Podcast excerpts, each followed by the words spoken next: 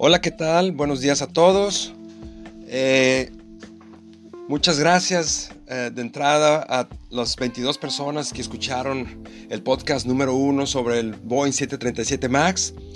Eh, la verdad que es muy alentador para grabar este podcast número 2 que lleva por título 100 días de AMLO, 100 días más de olvido municipal.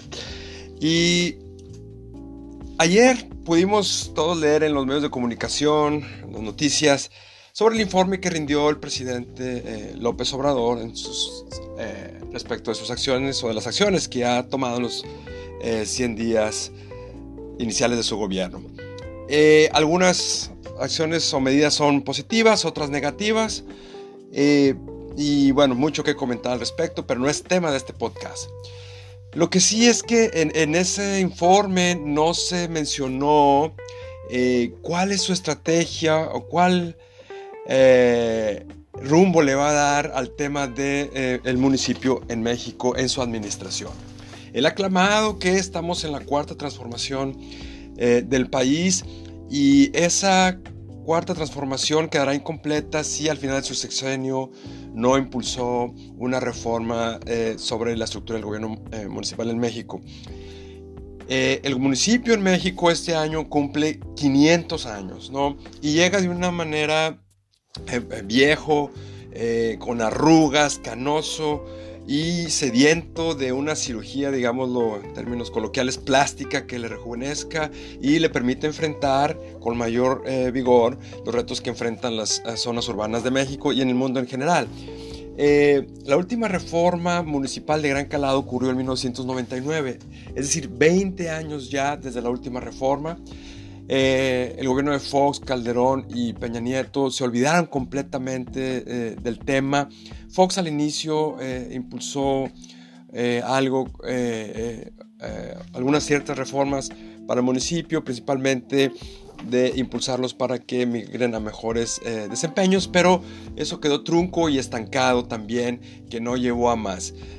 Insisto, en estos últimos 20 años no ha habido reformas. Urgen pues que López Obrador, presidente, le dé más eh, seriedad a este tema y lo ponga en su agenda de prioridades, ¿no?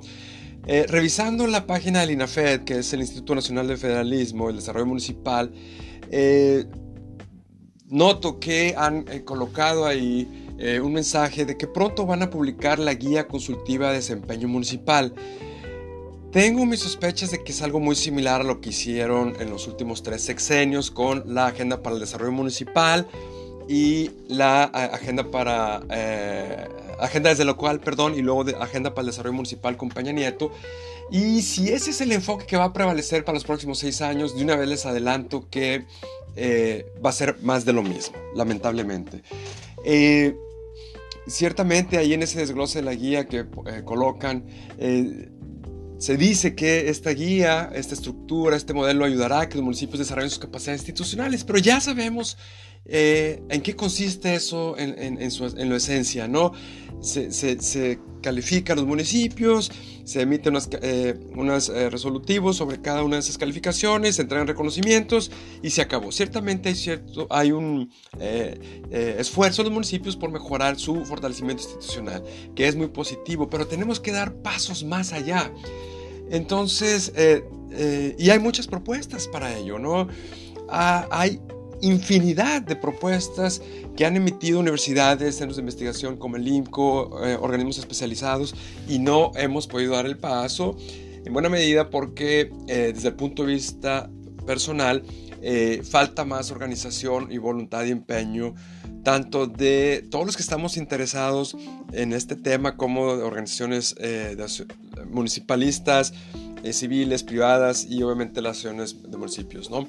En fin, Propuestas hay muchas. Yo eh, tengo, eh, me dedico a este tema y, algunas de las propuestas que considero convenientes, basadas en la experiencia que tengo en el tema de más de 20 años, propondría cinco, nada más.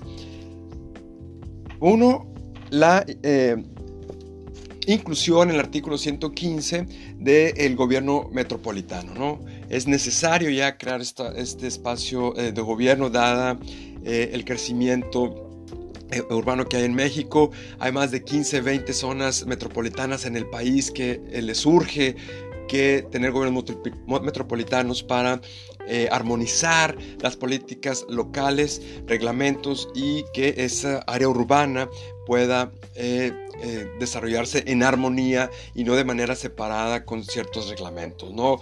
Ejemplo, en la zona metropolitana de Monterrey, hay un, cada municipio tiene su reglamento para las banquetas o para el diseño de calles. y eso no es posible, no puede ser que una zona metropolitana crezca de esa manera.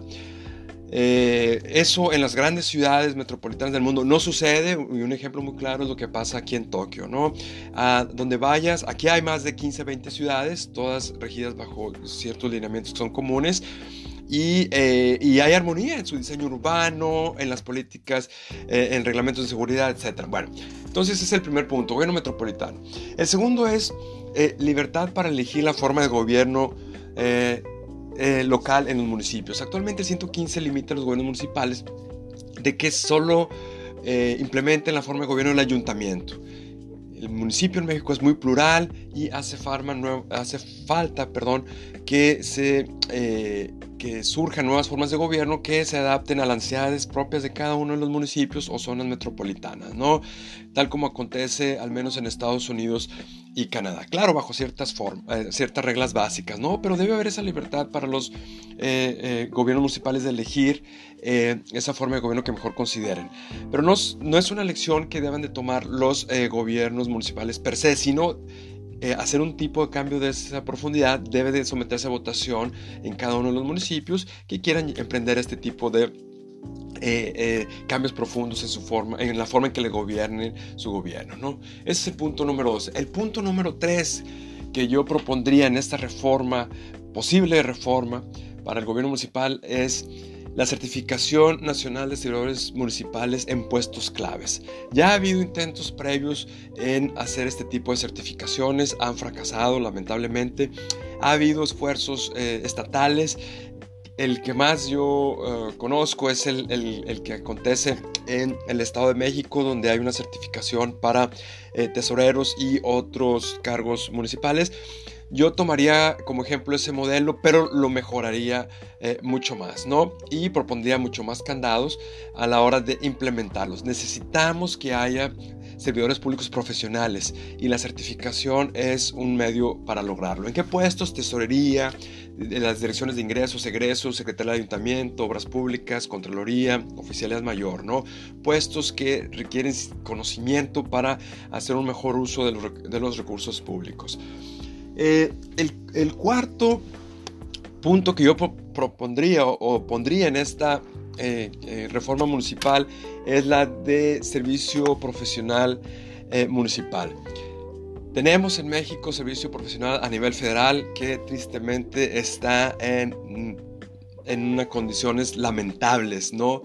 Fue creado durante el sexenio de Fox y el, en el mismo sexenio eh, comenzó su desarticulación, su deterioro, eh, con la modificación de reglas para el nombramiento de cargos de ciertos niveles y ahí con eso inició su desmoronamiento. Calderón ocurrió lo mismo, compañía Nieto pues ya ni hablemos. Entonces, eh, eso es a nivel federal, pero a nivel estatal y municipal no lo tenemos. Ha habido, insisto, esfuerzos a nivel también estatal con resultados muy limitados en los municipios. Han habido reglamentos por ahí aislados de municipios que buscan implementar, pero se debe más a razones políticas eh, que realmente técnicas. ¿no? El primer reglamento, por cierto, que buscaba profesionalizar el servicio eh, eh, municipal de carrera, el servicio de carrera, fue que yo tengo registrado, es en Torreón en 1999. ¿no? Entonces urge echar a andar de una vez por todas es un modelo eh, similar. Necesitamos servidores públicos profesionales en, en, este país y podremos hacer cualquier otro, tipo de ajuste organizacional, financiero, económico los municipios, pero si no eh, ejecutamos una reforma eh, de este tipo que vaya dirigida al, al personal, al capital humano, poco van a avanzar en los, los otros temas. ¿no? Y el último es el de los incentivos municipales para eh, que haya desempeños mejores eh, pues, de los gobiernos municipales. Hoy hay algunos incentivos, por ejemplo, a quien más cobra agua y quien más cobra predial tiene más recursos, pero eso eh, ya se agotó ese modelo. Necesitamos expandirlo, ser más creativos. Eh, ciertamente hay muchos fondos federales que no son eh, bajados por los gobiernos municipales, pero eh, hay, razones para ello, reglas complejas, procesos largos, eh, desconocimiento.